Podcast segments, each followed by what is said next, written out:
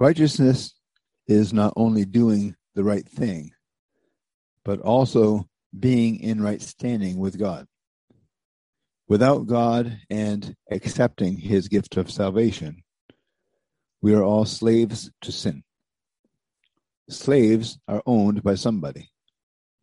Their owner or master tells them what they can and cannot do. Slaves to sin are compelled to continue to sin forever. Sin is anything that puts separation between us and God.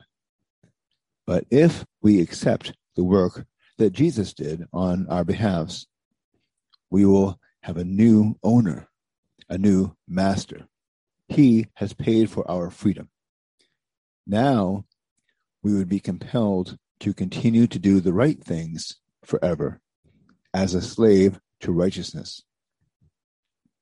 Our victim status can officially change to victor.